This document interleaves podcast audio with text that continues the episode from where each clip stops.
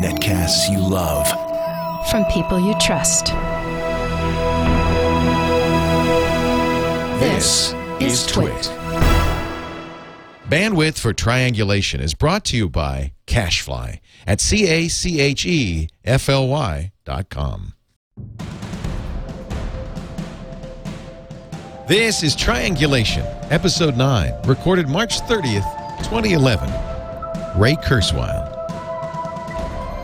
So, Ray Kurzweil is a, a legend, really, uh, in the uh, artificial intelligence business. Uh, he's done so much, uh, uh, including, uh, you know, he's the transhumanist movement. He's um, a scientist, he's a thinker, um, and he says he wants to live long enough to live forever.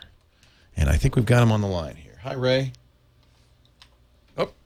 Oh, we we have him on the line, but we don't no have him turned up. audio. I don't hear audio. If you can get, I think it's uh, your end. Uh, Okay. there Great you, to be there you with go. you. Can Hey, me? hi Ray. It's great to see you. Thank you for joining us. Yeah. You got, Good a, to be you with got, you virtually. you got a, a nice studio there. Can you hear me? You've got an interesting studio there also. Interesting is the word. um, are you are you at MIT? Where are you? I'm at my uh, office. Uh, there's actually a projection system. I can project three dimensionally to venues. I uh, uh, so I give about 20 speeches a year using this 3D virtual projection system. So Wow. as I move around, the audience sees their local background behind me. So, and I look 3D, and I'm life size. I can establish eye contact. So this what we what we're doing now is just conventional video conferencing, just which is pretty cool. But Old uh, fashioned. You're very you're very kind. It's pretty cool. it ain't 3D, that's for sure. Skype is, that- very cool. Is that 3D thing similar to what people would have seen on CNN when they had Will I Am on the election a few years back, or is it a different system? It's a different system uh, that allowed you. That was full body. Uh, this system, uh, you see pretty much what you're seeing now. Uh, looks like I'm standing at a at a podium. Okay. Uh, and at the venue, they see a podium, and it looks like I'm standing behind it. It's called Teleportec. I'm actually the only speaker in the world who has his own system. Oh, that's interesting. So you, it's not it's something you invented. No, We have to get one of those. Yeah, we're gonna have to put one in the new studio. I'd like I'd like to, I'd like to have a Teleportec in our studio. you wouldn't have to leave the house. So, uh, how, you know, one of the challenges talking to you, Ray, is to characterize, uh, to give you a title. Uh, well, I, I call myself uh, inventor, author, futurist, that's good. Inventor, author, futurist. and that's that's kind of the order in which things happened. I decided I'd be an inventor when I was five, Uh huh. and so I sort of retired. People, you know, my age start talking about retirement, and uh, my first thought is I'm never going to retire. But my second thought is I actually did retire when I was five years old, because I've been I've been doing what I love to do. Uh, but I quickly realized that to be successful, timing was critical. I mean, Larry Page and Sergey Brin had a great idea about reverse engineering the links on the internet to create a better search engine, but they did it at exactly the right time. And so, realizing this about 30 years ago, I began to collect a lot of data. Being an engineer, I thought I would try to come up with something data driven. And I started with the common wisdom that you can't predict the future. And discovered that if you measure the underlying properties of information technology, the classic classical example is MIPS per dollar, but there's a hundred other measurements like this, and not just in computers, also in biological technologies like genetic sequencing, the amount of data, the cost per base pair, brain data, spatial resolution of brain scanning. I could mention a lot of different things, nodes on the internet, bits we move around on the internet, bits we move around wirelessly. They follow remarkably predictable trajectories, and those and those predictable trajectories are exponential, not linear. And our intuition is not exponential but linear. So people's expectations of the future are that things are going to continue at the current pace. So, for example, I, I predicted that the Genome project would be finished on time in 15 years. Seven and a half years into this 15 year project, 1% of it had been done. So critics said, well, we told you this wasn't going to work. Here you did 1% in seven years. It's going to take 700 years, and that's a very good linear analysis. But in fact, was done seven years later because it was doubling every year, and one percent is only seven doublings from 100 percent. And there's many phenomena like that. I mean, in the class, I saw computing had grown in this exponential manner completely smoothly and predictably since the 1890 census and was not affected by little things that happened in the 20th century, like World War One, World War Two, the Cold War, the Great Depression. It's continued for those 30 years. So I'm not just noticing this now and overfitting the past data. I've been making these forward-looking predictions for 30 years. This is uh, from the chart from the singularity is near the the uh, evolution of computer power and cost. Very linear Uh, well, that's linear on a on an algorithm on a logarithmic on scale. logarithmic Yeah, right? which is exponential. So it's actually a, a, a hockey stick, really. and it's actually a curve on an exponential because actually the rate of exponential growth has been growing exponentially. But you know, this is a billion dollars more powerful per dollar than the computer I used as a student, and we'll do it again in 25 years. And we're shrinking the technology. It's 100,000 times smaller than that computer that I used as a student. Uh, 25 years, this will be the size of a blood cell and more powerful. So I think a lot of people get hung up when they start thinking about these things, saying, "But how can we continue to do this? How how can you prove that that this is going to continue on a logarithmic scale?" How, they want to know the underlying reasons, and a, a, a lot of what I've read s- ignores that and says we're looking at the trends, we're not looking at the whys. Uh, is is it safe to do that? To say you know to to make that analysis? Well, that's really what the whole book, The Singularity is Near, is about, is to make that case. And uh, every time one paradigm has run out of steam, we've gone to another paradigm. It creates research pressure to create the next paradigm. Uh, Moore's law, the shrinking of component sizes on an integrated circuit, was not the first paradigm to bring exponential growth to computing. It's the fifth.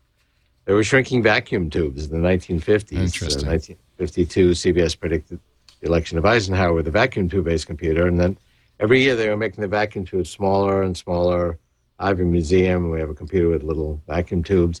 That finally hit a wall. Uh, we got to a point where they couldn't do that anymore and keep the vacuum. And that was the end of the shrinking of vacuum tubes. It was not the end of the exponential growth of computing. and then went to the fourth paradigm, transistors, and then to the fifth paradigm, which is Moore's law and chips.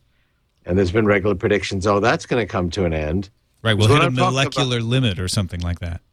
Well, we're going to get to a limit uh, until, uh, well, Gordon Moore originally said 20, 2002, until now says 2022. By that time, the key features will be four nanometers, which is about 20 carbon atoms, and we won't be able to shrink them anymore. But, you know, we do live in a three dimensional world. Chips are flat, they have multiple layers of material, but it's generally one layer of circuitry. We've taken a baby step in the third dimension with multi layer chips, but uh, three dimensional molecular computing will allow us to actually compute in three dimensions, which is what our brain does, even though it uses a very slow type of circuitry. And if you do the analysis, based on what we've actually demonstrated at a small scale, molecular computing will enable these trends to go well into the late 21st century. But by that time, computers will be trillions, if not trillions of trillions of times more powerful than human brains. So, what do you think of uh, Jeff Hawkins' uh, Numenta and his attempt to kind of create a new kind of chip that sim- simulates how the, the massively parallel brain? Well, I think Hawkins uh, has a very uh, good insight as to the uniformity of the neocortex. The, the neocortex is this little region of the brain uh, that does something called thinking, which you're probably familiar with. And Some of us Some are. of us are. yeah. it's, uh, and remarkably, all the thinking we do uses a, a common paradigm. There's a little pattern recognizer that recognizes patterns. And that pattern might be a certain uh, sequence of sounds, might be a certain sequence of shapes. So there's a bunch of, of recognizers that recognize a capital A. Well, it's uh, actually the crossbar in the capital A. And those recognizers fire when they see, ah, crossbar. And they're happy and fire and send that signal up to another set of recognizers. And when that recognizer gets a bunch of signals, it says, ah, capital A, and it sends that up. And uh, then it gets a bunch of signals from other recognizers and says, ah, the word apple, and so on. Uh, at the very high level, highest level of this conceptual hierarchy in the neocortex, there's recognizes that recognize things like humor and irony. And you might think that those are much more complicated, but actually they're the same. They they just sit at, at the top end of this hierarchy of this hierarchy. There was a incident or experiment where they were doing open brain surgery with this girl, which you can do because there's no pain receptors in the brain. And when, whenever they triggered a particular spot, this girl would start to laugh, and they assumed, hmm. well, they must be triggering some automatic laugh reflex. But actually, they discovered no, they're actually triggering a point in her neocortex where she perceives humor. And she found everything hilarious whenever they triggered this Oh, spot. Like, you guys are so funny standing there would be a typical comment. So Hawkins had this thesis, which he's uh, developed uh, further over the years, uh, building on this recognition that there's tremendous uniformity throughout the entire neocortex. It's a flat structure that sits outside the brain. It's folded up to increase the surface area, and it has about a billion of these recognizers. And we actually have a pretty good idea of how they work. Conceptually, Watson, the recent you know, Jeopardy playing computer, uses some biologically inspired paradigms that are really inspired by what we know about the type of recognition of patterns that are done in the neocortex. And, and interestingly, uh, the neocortex can recognize complex three dimensional forms, and you probably think that those are somehow three dimensional recognizers, but actually they're all linear sequences of events. And that's how, and so they're basically Lisp statements. Uh, so if you remember back in the 80s, people saying Lisp really represents the way the human brain thinks, and everybody thought that was hype. And of course, these companies actually didn't do that well, but it actually turns out to be true that each of these billion little pattern recognizers basically learns one Lisp statement, one list of, uh, of events uh, or other patterns. So this structure enables us to do what is unique among humans. I mean, other mammals have one, but they're not big enough to really do it at human levels. We can take a whole bunch of ideas and call that an idea and give it a symbol, and then use that symbol with other symbols representing other ideas and create another idea and give that a symbol, and then use that in another set of ideas. And this whole hierarchy we call knowledge. And that's was one of the enabling factors that allowed us to, to create tools. The other one is this humble appendage here so that I can really grasp things. And so my neocortex says, wow, you know, I could take that branch and I could kind of strip it down and make a point, and then I could reach a higher branch with it and I could create this tool. Well, I then had actually an appendage that allowed me to carry that out. And I created tools.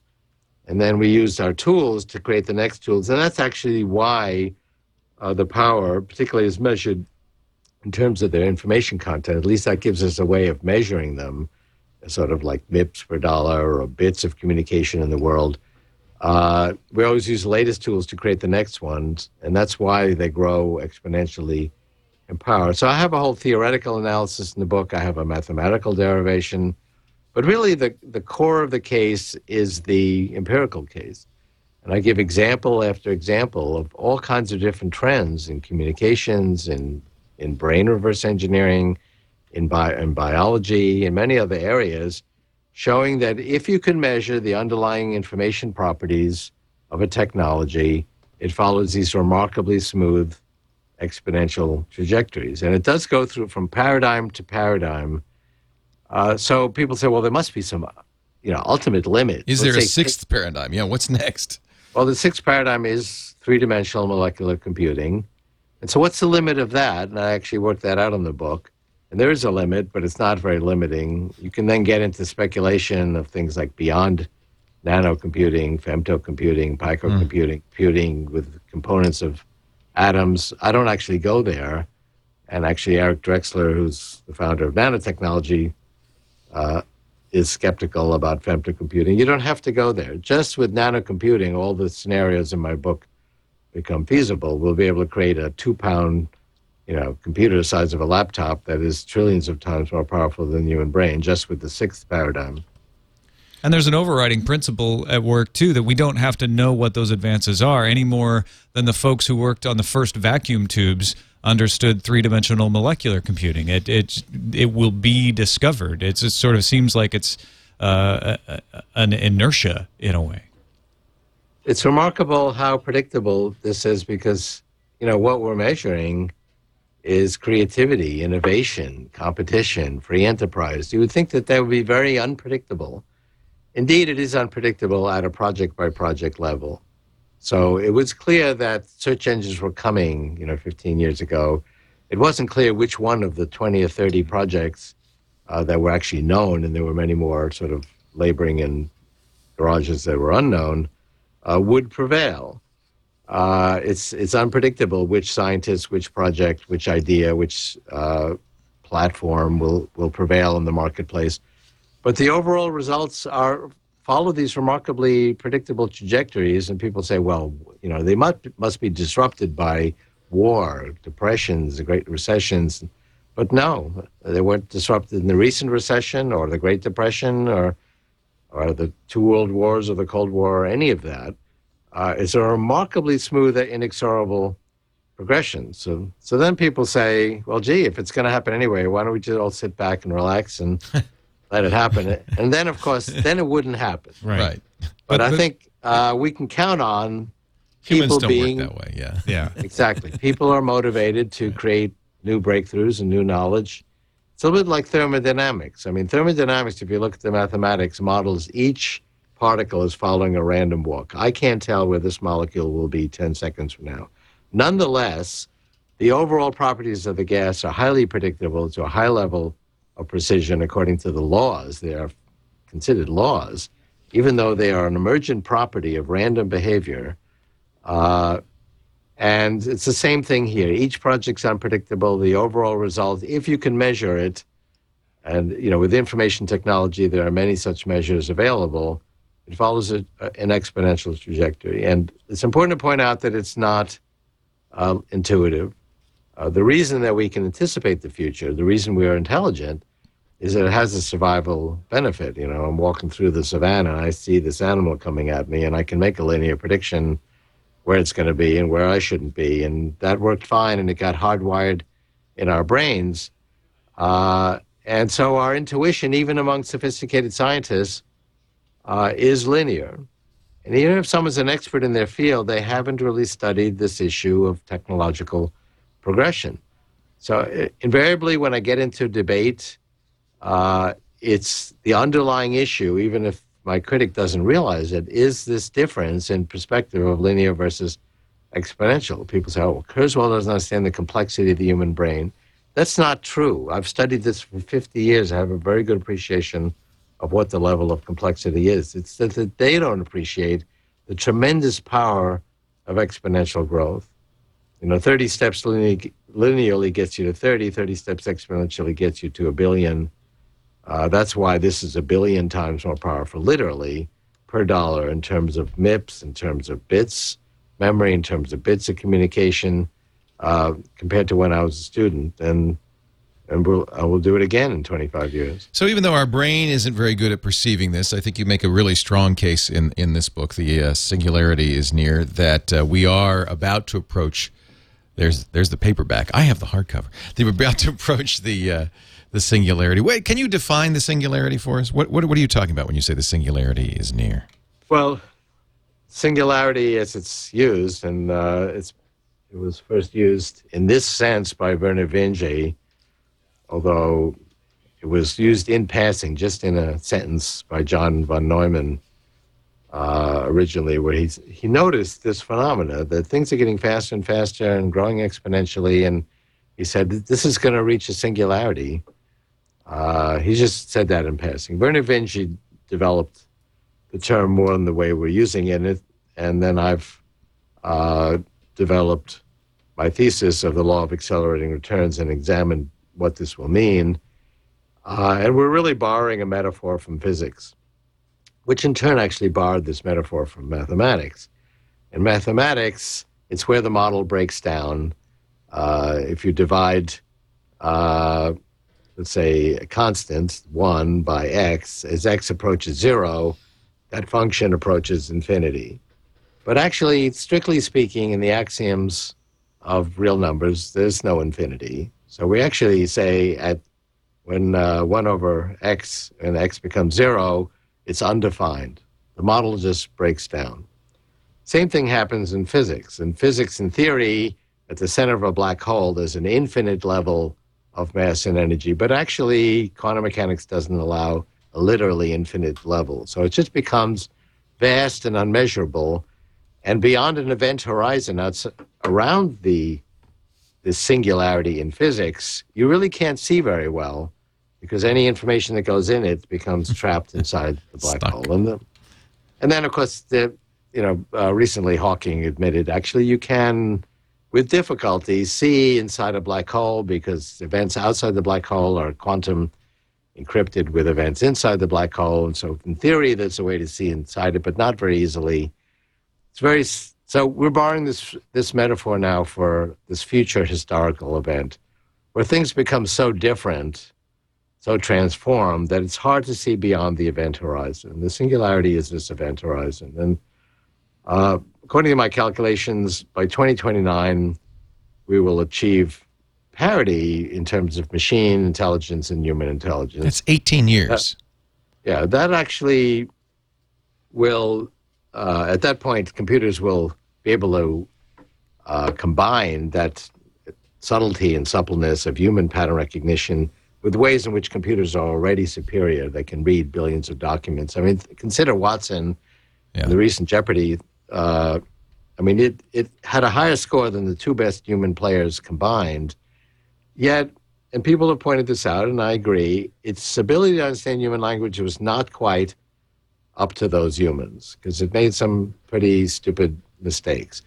But it actually does have, you know, a fairly good ability to understand human language, which is something that people thought would never happen. It could understand that something was a metaphor, that something was a joke, that something was a pun. Do you think you, you mentioned in your blog post that it maybe had a sense of humor? You think that that's fair?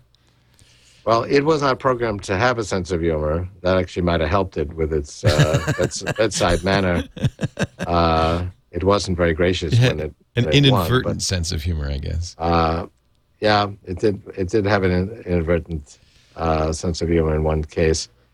Uh, but but the point I was going to make that even though its level of understanding was somewhat below the humans, it com- it was able to win anyway, because whatever level it had, it was able to read and understand at at that level all of Wikipedia, Right. other encyclopedias, hundreds of thousands of pages of documents. By the way, its natural language ability was not just applied to the query, but to these hundreds of thousands of pages of stuff.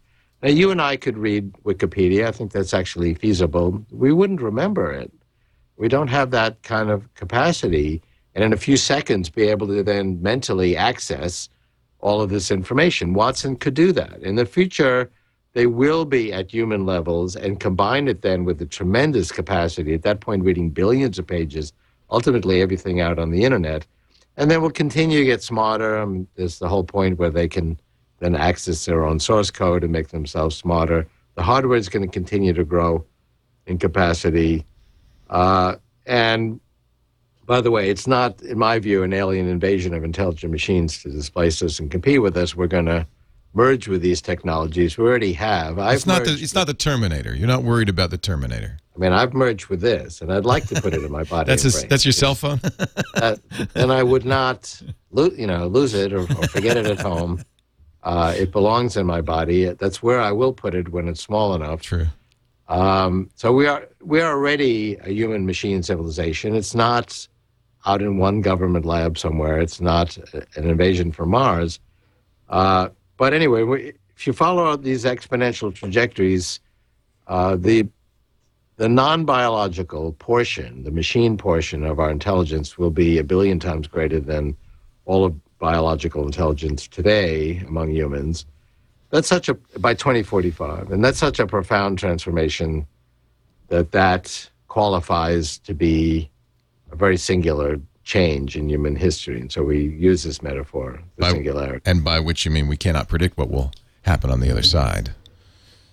So However, I think actually we have enough intelligence to make some statements about what life will be like. tell us too. underst- and understand it by analogy. Well, we'll, in many ways, we'll be doing the same thing we do now. I mean, lots of people, like yourselves, are actually creating knowledge, which is to say, radio programs or music or mm-hmm. graphic mm-hmm. arts or science or engineering or or blog posts and uh, creating some kind of knowledge, which itself doubles every 13 months by some measures. Uh, that was not true 100 years ago. Most people worked in physical labor. In fact, a third of the workforce worked on farms, and a third of the workforce worked in factories. In fact, if I were a prescient futurist in 1900, I would I would say, okay, well, two thirds of your work on farms and factories, that'll be three percent and three percent in in 100 years in the year 2000 and everybody would go my god we're all going to be out of work and and, and starve. I'd say, Yeah, right. I'd say don't worry you'll be doing skype radio broadcasts or designing websites and You'll find something to do. Uh, no one would know what i was talking about Right. in fact most of the employment today these job categories didn't exist 50 years ago let alone 100 years ago and that's going to continue to be the case we're more and more i mean we're going to move continue to move up maslow's hierarchy. More and more people on the world will have their basic needs met. There's a certain, certain portion of the population which does already. The world is, you know, th- there's a something I run into as I go around the world and share these ideas. Is you know, a lot of people think things are getting worse. The world's going to hell in a handbasket. Uh, the reason for that is we're actually doing a better job of knowing what's wrong with Yes. the world. Mhm. There's a, uh, you know, you guys uh, in the blogosphere and radio land and are letting the world know, and we can see right on our palm tops a battle in Fallujah or Tripoli and or other problems. Uh, that may be disturbing, but it's a good thing because if we see problems, we we are motivated to fix them. Uh, the reality is, I have graphs which I've developed now for my presentations on things like education and wealth of nations and health and longevity. They're all very smoothly going up. Uh, we've doubled the number of years of schooling in both the developed and developing world uh, over the last 50 years. Uh, human longevity has gone from 37 in 1800 to you know pushing 80 today, and that's going to go into high gear now that health and medicine is in information technology. Do we have any idea of how our culture will be able to adapt to the increasing acceleration? Uh, we see this right now where where folks who are, are you know from a generation above take a little longer in most cases not all cases but they, in, in general take a little longer to adapt and say well i don't understand twitter. Why would i ever want to use twitter? And it just takes a little longer to penetrate or smartphones or computers even uh, in some cases. And as as the advances get faster the gaps between the folks who are used to one thing and another start to shorten uh, do, is there any information about that kind of adaptation, that kind of cultural acceptance? Well, I mean, there's always early and late adopters, and we have a million choices. In fact, we have almost a million choices just for iPhone apps. Uh, You're so right. This, Yes. this not. So people sometimes ask, you know, well, maybe I'm going to opt out of being enhanced by this technology, and maybe I don't want it. As if it were one thing. Go I for mean, it. there's going to be a million different choices. There will be nanobots that are so thoroughly tested and, and you know augment your immune system and protect you from a long list of diseases and aging processes, and you would be irresponsible not to do it and not to give your kids it. Just just the way say certain childhood vaccines are considered. well, uh, but, then- but there's then- a, vaccines are a good example of people sort of rebelling against this idea culturally, even though it is the responsible thing to do. Right, but you know, very few people don't use technology. Uh, Hugo de Garis has this idea of a war between an Artilect war, as he puts it, between the uh, cosmists, people who enhance themselves with these technologies, with these you know, very powerful machines in the future, and those who eschew that, uh, she calls Terrans. Uh, I pointed out that would be a very short war, kind of like kind of like a war between our military-industrial complex and the Amish. Right. Um, the fact The is, Amish are scrappy, but yeah, I think I get your point. and they do use some technologies Yeah. too, but uh, very few people are going to opt out completely.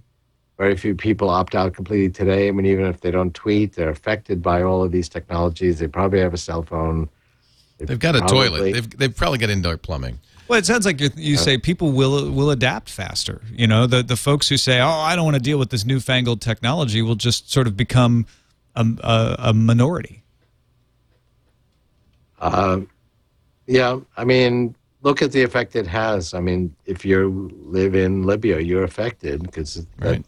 Revolution was spawned by social networks. Even if you don't know what Twitter is, you're affected by it. Absolutely, yeah. Ab- Absolutely. It's affecting human communication. I, I wrote in my first book, The Age of Intelligent Machines, that the Soviet Union would be swept away by the then emerging decentralized communication, which mostly was email over tele, uh, these teletype machines over phone lines and also fax machines. And people thought that was nuts. The Soviet Union, which was then going strong and was a mighty superpower, that's going to be swept away by a few teletype machines. But that's what happened. Then the in that 1991 coup against Gorbachev, the photo op and, and the cover of Time magazine was a picture of Yeltsin standing on a tank. Mm, yeah. But the, but that was the old way of thinking. The tank had nothing to do with Right. it. It was a, it was the hackers with their clandestine network Right. of basically a social network at that time that kept everybody in the know. And the paradigm of grabbing the central TV and radio station and the authorities keeping everybody in the dark didn't work anymore. Yeah, we saw that in Egypt. And- yeah. They even turned off the internet and it didn't work.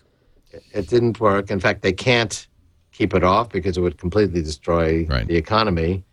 And even in North Korea, information is, is seeping in, but it's probably the only place in the world that really uh, is trying to insulate the world from this kind of phenomena. And even there, it's not going to work. Uh, so it is a very democratizing technology, and information empowers people, and it's doing it everywhere in the world. And you see people in these developing nations, Libya, Egypt, where they're very sophisticated about the use of these technologies and these tools, and also the young people see uh, how the rest of the world shares knowledge and information, and how they live, and uh, and how their societies are governed uh, compared to other places, and uh, they got very strong ideas of what what of what, they want, and it's a very democratizing technology, and also the tools of creativity are democratized. So you know, uh, a couple of kids at Stanford can, uh, with a late dorm, uh, late night dorm challenge, created uh, Google, Right. and uh, kid and his uh, his friends uh, trying to get a better way to meet other people uh, and for people to date. And You put that Uh, nicely, created- Ray. created uh, Facebook. That's a Uh, nice way to put it. well, Ray, you still said actually a major application of Facebook. uh, maybe the single most important in Fantastic Voyage. I think it was that you said, uh, "I want to live long enough to live forever." Um, do you want to? Yeah, that's actually the subtitle of Fantastic Voyage, Live Long Enough to Live Forever. Uh, it's reference really to the idea of a, a bridge to a bridge to a bridge. So we don't have in our hands right now all the knowledge and tools uh, to live indefinitely, which I think is a proper expression of the goal because I can never come on your program and say, you know, I've done it. I've succeeded. I've lived forever. we well, we won't Uh, be there for that. Maybe we will. I hope we can. Well, you can't. You, Well- you can't. You got to stop living to be sure that you lived forever, which means you haven't lived forever. so it's a bit well, of a it's never- conundrum. yeah. It's never forever, but we'll get to a point where we can back ourselves up. And even that, I mean, I've written philosophically about that. Even if you have back, back up a process, that doesn't mean it's, uh, Yeah. it's going to live forever. I mean, try restoring now some word processing file you wrote in WordStar, Right. And, and good luck. Unless you, you know, maintain information, it doesn't live, and there's actually an important philosophical point there. But we will get so we talk about a bridge to a bridge to a bridge. Bridge one is what you can do right now. That's actually a long discussion, but there's a lot you can do to slow down aging and disease processes and people realize. And most of these books are actually about that. But bridge two is the full flowering of this biotechnology revolution, which I've alluded to already, because health and medicine was not an information technology. It was just hit or miss up until very recently. But now the cutting edge of it is to really understand the software biology and reprogram it just the way, I mean, this is reprogramming itself now. It's updating itself while we speak. I'm literally walking around with software that was evolved tens of thousands of years ago, in some cases millions of years ago. And it's not a metaphor. It is literally software. There Your DNA. Strings of data, you know, 23,000 genes. Uh, and some of the old uh, ideas about it were naive. One, one gene, one disease, one gene, one trait. But nonetheless, your genes do control your lives, and they then express themselves as information. And there's other levels of information processing with stem cells and so on. But we're learning how that information technology works. and we're also learning to modify it. RNA interference can turn genes off. New forms of gene therapy can add new genes. I'd like to tell my fat insulin receptor gene, you don't need to hold on to every calorie anymore. I mean, I'm confident I'll have food tomorrow. Next hunting season will be good. Don't worry. And uh, uh, that was actually tried in animal experiments. And these animals ate a lot and remained slim, and they got the benefits of being slim, and they lived 20% longer. And that's, that's being worked on by the Joslin Diabetes Center with some pharmaceutical companies. And that's just one of the 23,000 genes we'd like to reprogram. And there's other aspects of this. It's a long discussion, but we're ultimately going to be able to master and perfect uh, the very imperfect uh, processes of biology. Because when we evolved, it was actually in the interest of the human species for people not to live past their 20s. Because by that time, you've brought up your kids and you're just using up the limited food and resources of the tribe. Yeah, just long enough to to keep the species going. So life expectancy was 22 or something a thousand years ago, 37 in 1800. Uh, the, the full flowering of the biotechnology revolution is only 15 and 20 years away. It's progressing exponentially, not linearly. A lot of people look at this and look at how long things took with the old paradigm of medicine and really fail to appreciate that, that it, despite the fact that medicine was linear, up until recently because it was not an information technology. It's now going to progress in this exponential manner. And the, the golden age of biotechnology, that's what we call the second bridge, is only 15, 20 years away. The third bridge is the full flowering of the nanotechnology revolution, where we can build blood cell sized devices to keep us healthy from inside. That's at least a quintessential application. I used to call it the, the killer app, but that's not probably the right It's the the reverse. description uh, for a health technology. But uh, if it sounds very futuristic to put uh, millions of little nanobots uh, in your bloodstream, there are precursors of this. There's dozens of animal experiments of putting blood cell sized devices in the bloodstream. One scientist cured type 1 diabetes in rats with a blood cell sized device with seven nanometer pores, lets insulin out in a controlled fashion, blocks antibodies. Uh, so these are early experiments, but uh, the golden age of that is 20, 25 years away. Uh, that will bring us to a point where we actually can access who we are and capture the information. It's not a metaphor. It's also not a metaphor to say that there's information in my brain that represents my memories, my skills, my personality, and that is not backed up. And that might sound ridiculous, but we, we would think it irresponsible not to back up the information you have on your computers. Uh, yet we walk around without backing up our mind files. So oh, now, people I'm, will I'm be scared. oh boy, you're right. Brain So- crash. Yeah. Uh, Will you- will you pour some, your some brain- Of your brain will some of your brain is backed up. If you lose the portion that Parkinson's disease destroys, at least in the first ten or twelve years, there's a, a- an implant Uh-huh. actually put in the body and then connected into the brain, and it replaces the functionality of those of those neurons. Uh, it's an early, fairly simple example, but uh, we and it's not person specific; it's sort of species specific. But ultimately, we will get to a point where we can capture this very person specific information that defines who you are and back it up. Now, if you were to just take that and create another person with in another substrate or an avatar in virtual reality, uh, you can make a strong philosophical argument that that's not me. But I think the real process is going to be one where we maintain the continuity of identity. And we're going to be introducing more and more non biological intelligence. You know, once that's inside our brains, talk to a human person, it'll be a hybrid, a cyborg combination of mm-hmm. biological and non biological intelligence. The non biological part, just like computers today, will also be out in the cloud. And so when you our thinking will be not only just inside our brains and not just in the biological and non biological portion, but also out in the cloud. We'll have direct brain to brain communication. We'll be able to inhabit uh, very realistic virtual reality environments, incorporating all the senses. There's many other scenarios, but we're going to basically expand uh, who we are and back up all that information. Uh, just, I mean, that'll happen automatically because anything that's non biological is backed up today.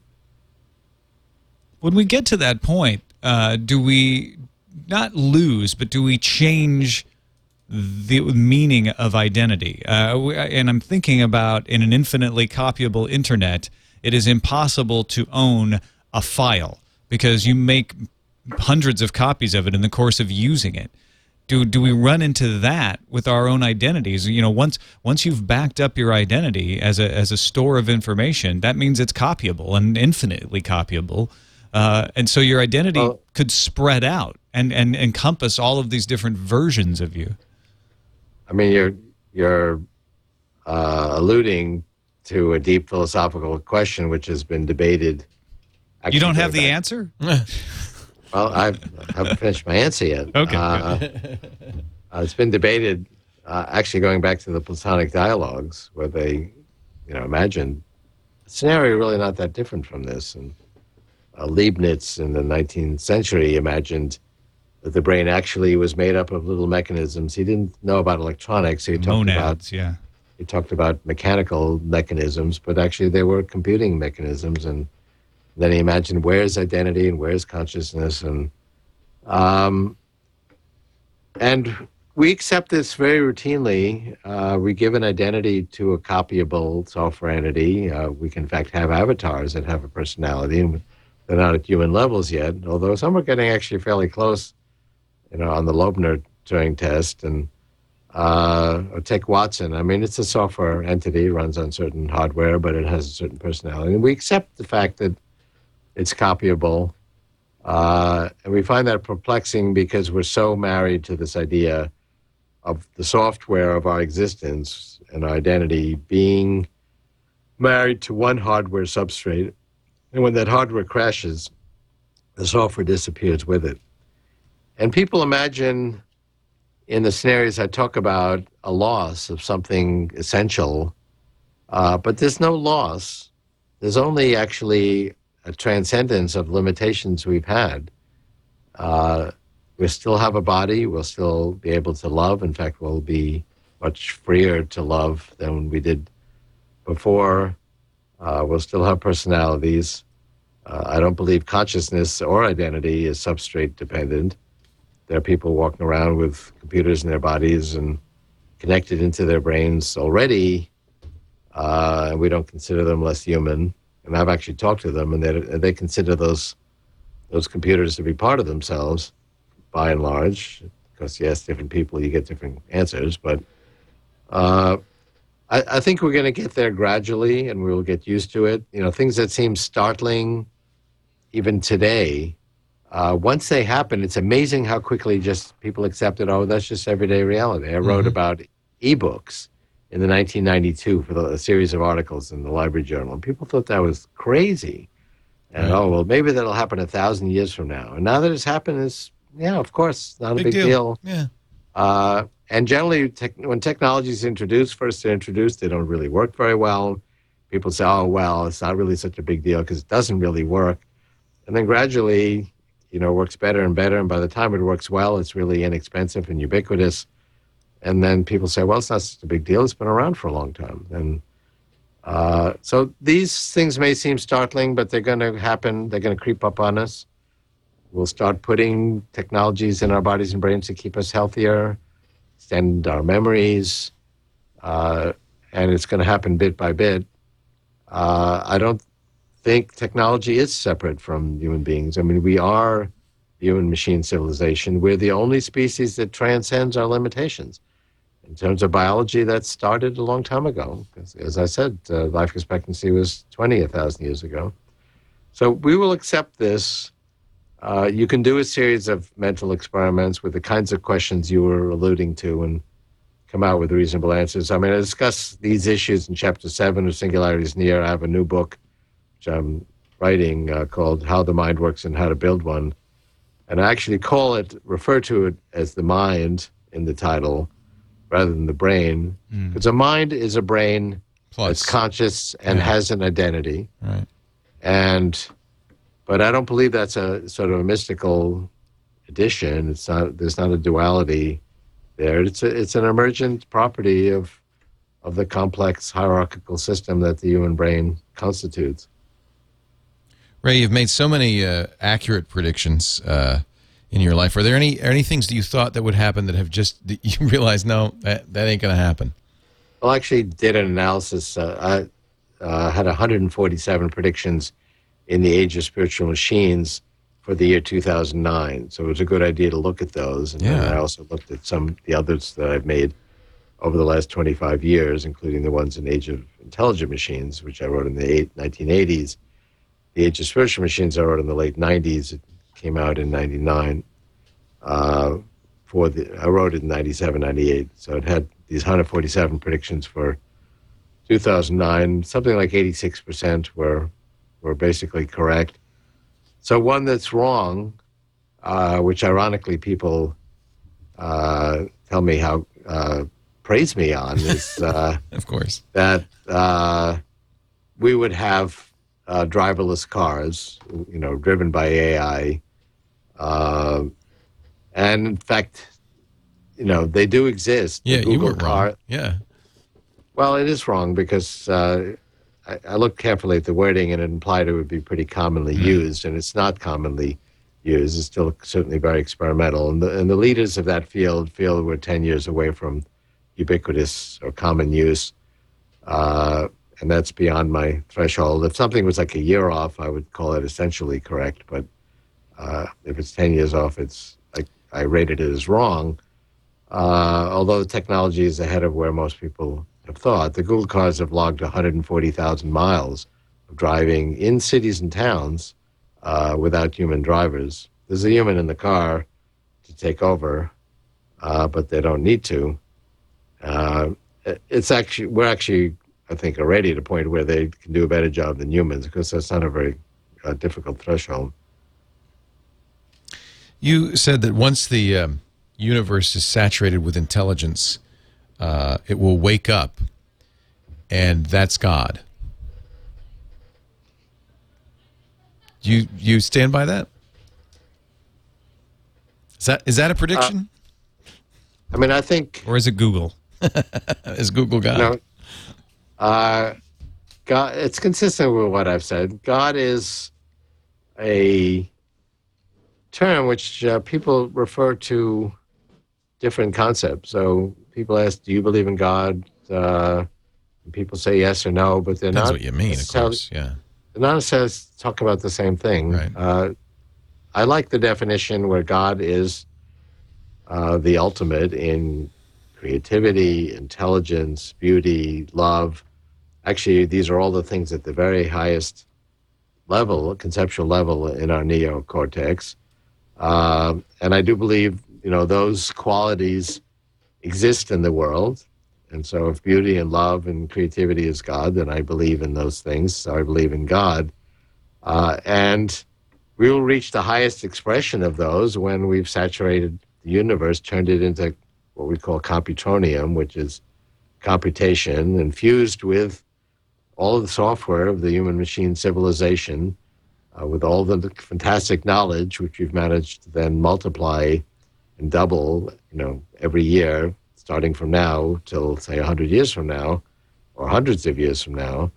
That'll be just a vast amount of of beauty and love and creativity and music and art and science and uh, so people imagine, gee, there's a certain amount to know, and once we know all that, what are we going to do? We're going to sit back and do nothing.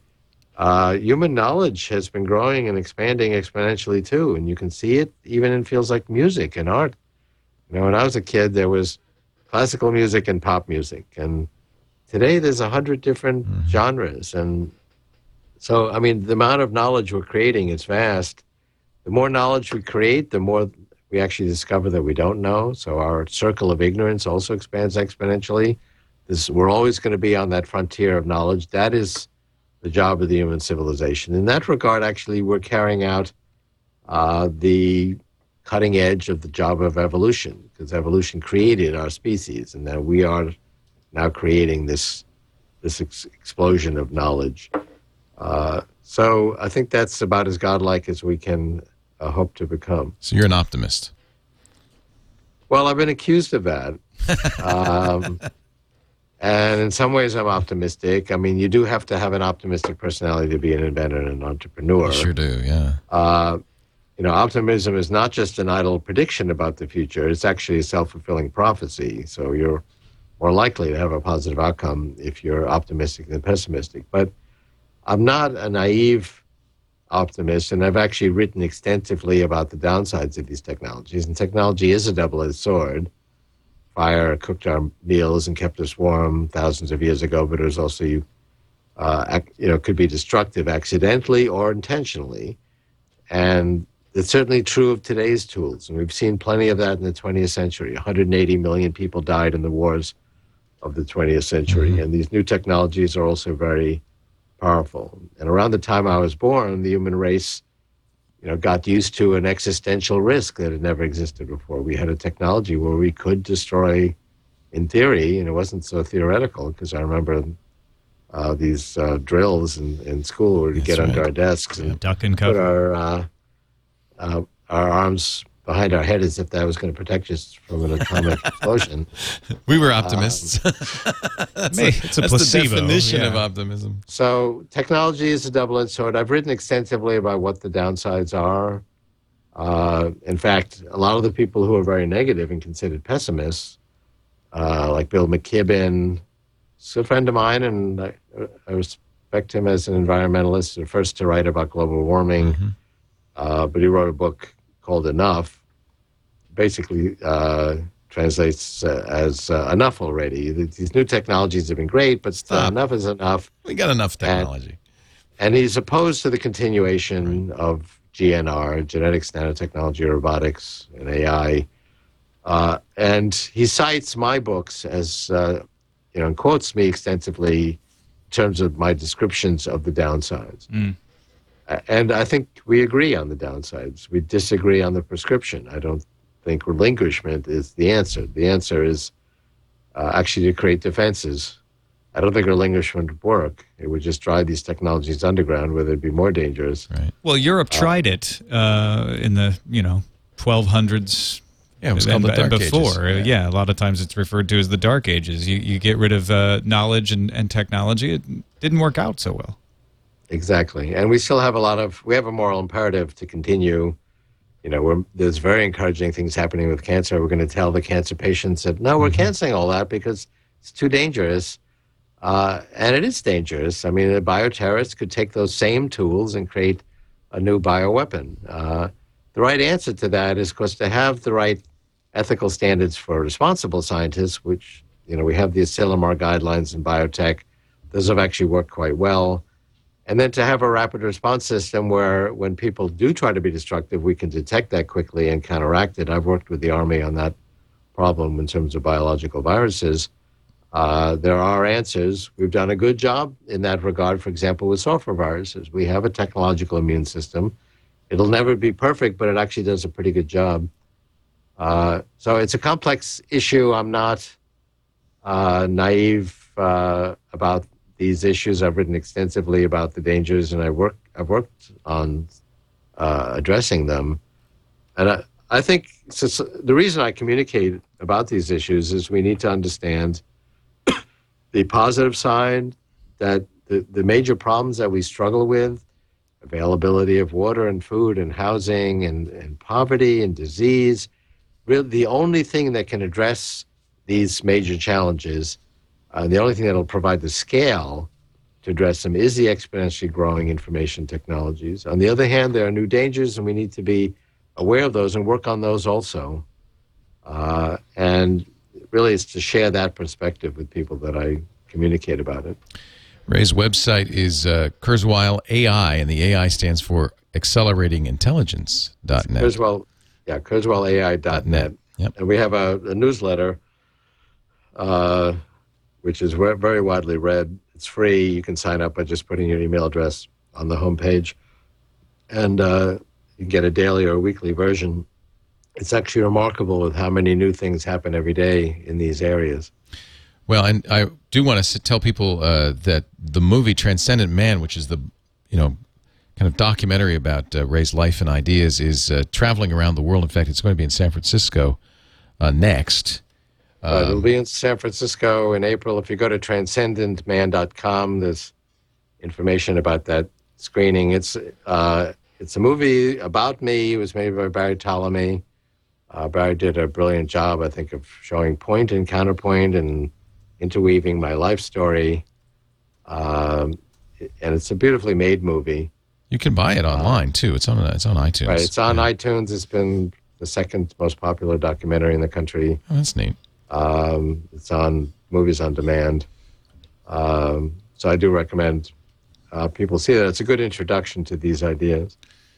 Did, you were writing a book on the uh, based or a movie on the singularity's near. Is that did that come out? Yeah, there's a movie that I that I made uh, Yeah. based on the singularity's near, and that'll be out uh, later this year. Oh, It's been doing. It's been traveling the festival circuit and won some awards. And Congratulations. I look forward to seeing that. Ray, it's been a pleasure talking to you uh, as always, and I have all your books, and uh, as you can see, they're well thumbed. So, I you know, and it, sometimes it reads like science fiction, uh, but it's so uh, you know solidly backed up by fact. It's um, it's it's pretty exciting. well, it was great to talk to you. Yeah. And Thanks for joining Uh, us. yeah, so we'll uh, we'll meet again in a hundred years, but hopefully much sooner. I hope so. I look forward to that. Maybe our our uh, substrates will be different, but uh, we, we can continue on. Substrate's not important. That's a you know. I got to take this substrate out of here. I got to get Some You can't judge a book by its substrate. That's right. Thank you, Ray. Ray Kurzweil. Thank you, My Ray. pleasure. Take care. Bye-bye. KurzweilAI.net. And uh, uh, once again, uh, this has been such a. It's so fun to do this show because we get to meet so many really smart and interesting people. Um, I didn't really uh, begin the show with a list of Ray's accomplishments. There are so many, um, but maybe go see the movie would be a, a good idea. He. Um, He's an inventor, as you as you heard, and a futurist, and has some brilliant ideas. And if you're going to pick one book, I guess you know, the Age of Spiritual Machines and the Age of Intelligent Machines is great, but the Singularity is near is the is the is the one uh, that I think makes the best, strongest case for what this future holds for us. It's fascinating. Yeah, And I then, agree. and then for you know, if you want to live long enough to live forever, the Fantastic Voyage is a great book. He did that with uh, Terry Grossman, who's a f- physician. Uh, and that's it for this edition of uh, our show. Once again, uh, if you're in the San Francisco Bay Area, you have a chance to see Transcendent Man. Uh, it's coming uh, up on April, let's get this right, 14th at the Palace of Fine Arts in San Francisco. And there's video online at transcendentman.com, but you can also get it on iTunes and elsewhere. And I feel bad because, you know, but I just, uh, I didn't want to like kind of go through the litany, but I mean, he, he created the synthesizer. First, he created the speech, the text to speech engine that Stevie Wonder used. And then he made a synthesizer. He got to know Stevie, made this amazing Kurzweil synthesizer. Um, he's just done so many interesting things. We'll have to have him time. back and say, okay, we, we talked about the Yeah, deep let's stuff. talk about the let's talk about Let's the talk about. Stevie. His, yeah, talk about Stevie. Uh, he in, uh, was um, let's see, when he was a teenager, he created um, a pattern recognition program that analyzed the works of classical composers. This is in high school, and then synthesized its own song in the same style. and went on TV. Yeah. Which back then was a huge deal. He was on "I've Got a He had, Secret." he had three channels. I wonder if I could. I bet you it's in the movie. I, yeah, I'm sure there's at least a clip or two of it. Yeah, it'd be fun to see Ray Kurzweil as a teenager on "I've Got a Secret." Yeah. showing off his synthesizer. Um, so really a brilliant guy. Um, and you know, there are a lot of people talked uh, about his ideas in a lot of different ways. Yeah, here it is. Look at this. I found it. Um, but uh, I think it's food for thought, and certainly um, something that we need to think about um, in uh, you know as we approach this time where the machines are you know no doubt about it, getting smarter. This is Ray Kurzweil on uh, I've Got a Secret. This goes back a few years. 1965. First of all, would you tell the folks your name and the size of the curtain that's moving in? Oh, I'm sorry. Your name, please. Look My name is Raymond Kurzweil, and I'm from Queens, New York. Queens, New York. Well, panel, Raymond and I just happened to have uh, brought along this little piano here, as you He's see. 17. And Raymond, in addition, also happens to have, uh, as the old saying goes, happens to have a piece of music with him. Uh, and before we show the audience what his uh, secret is, uh, we have just a few seconds for Raymond to play this piece of music. Raymond, the piano's all yours.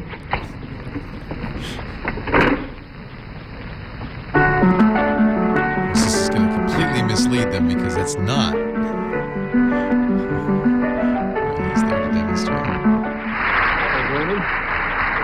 Very nicely played, and now uh, your performance, of course, leads into your secret. So if you'll whisper it to me, we'll let everybody Steve at home Allen. know what's up.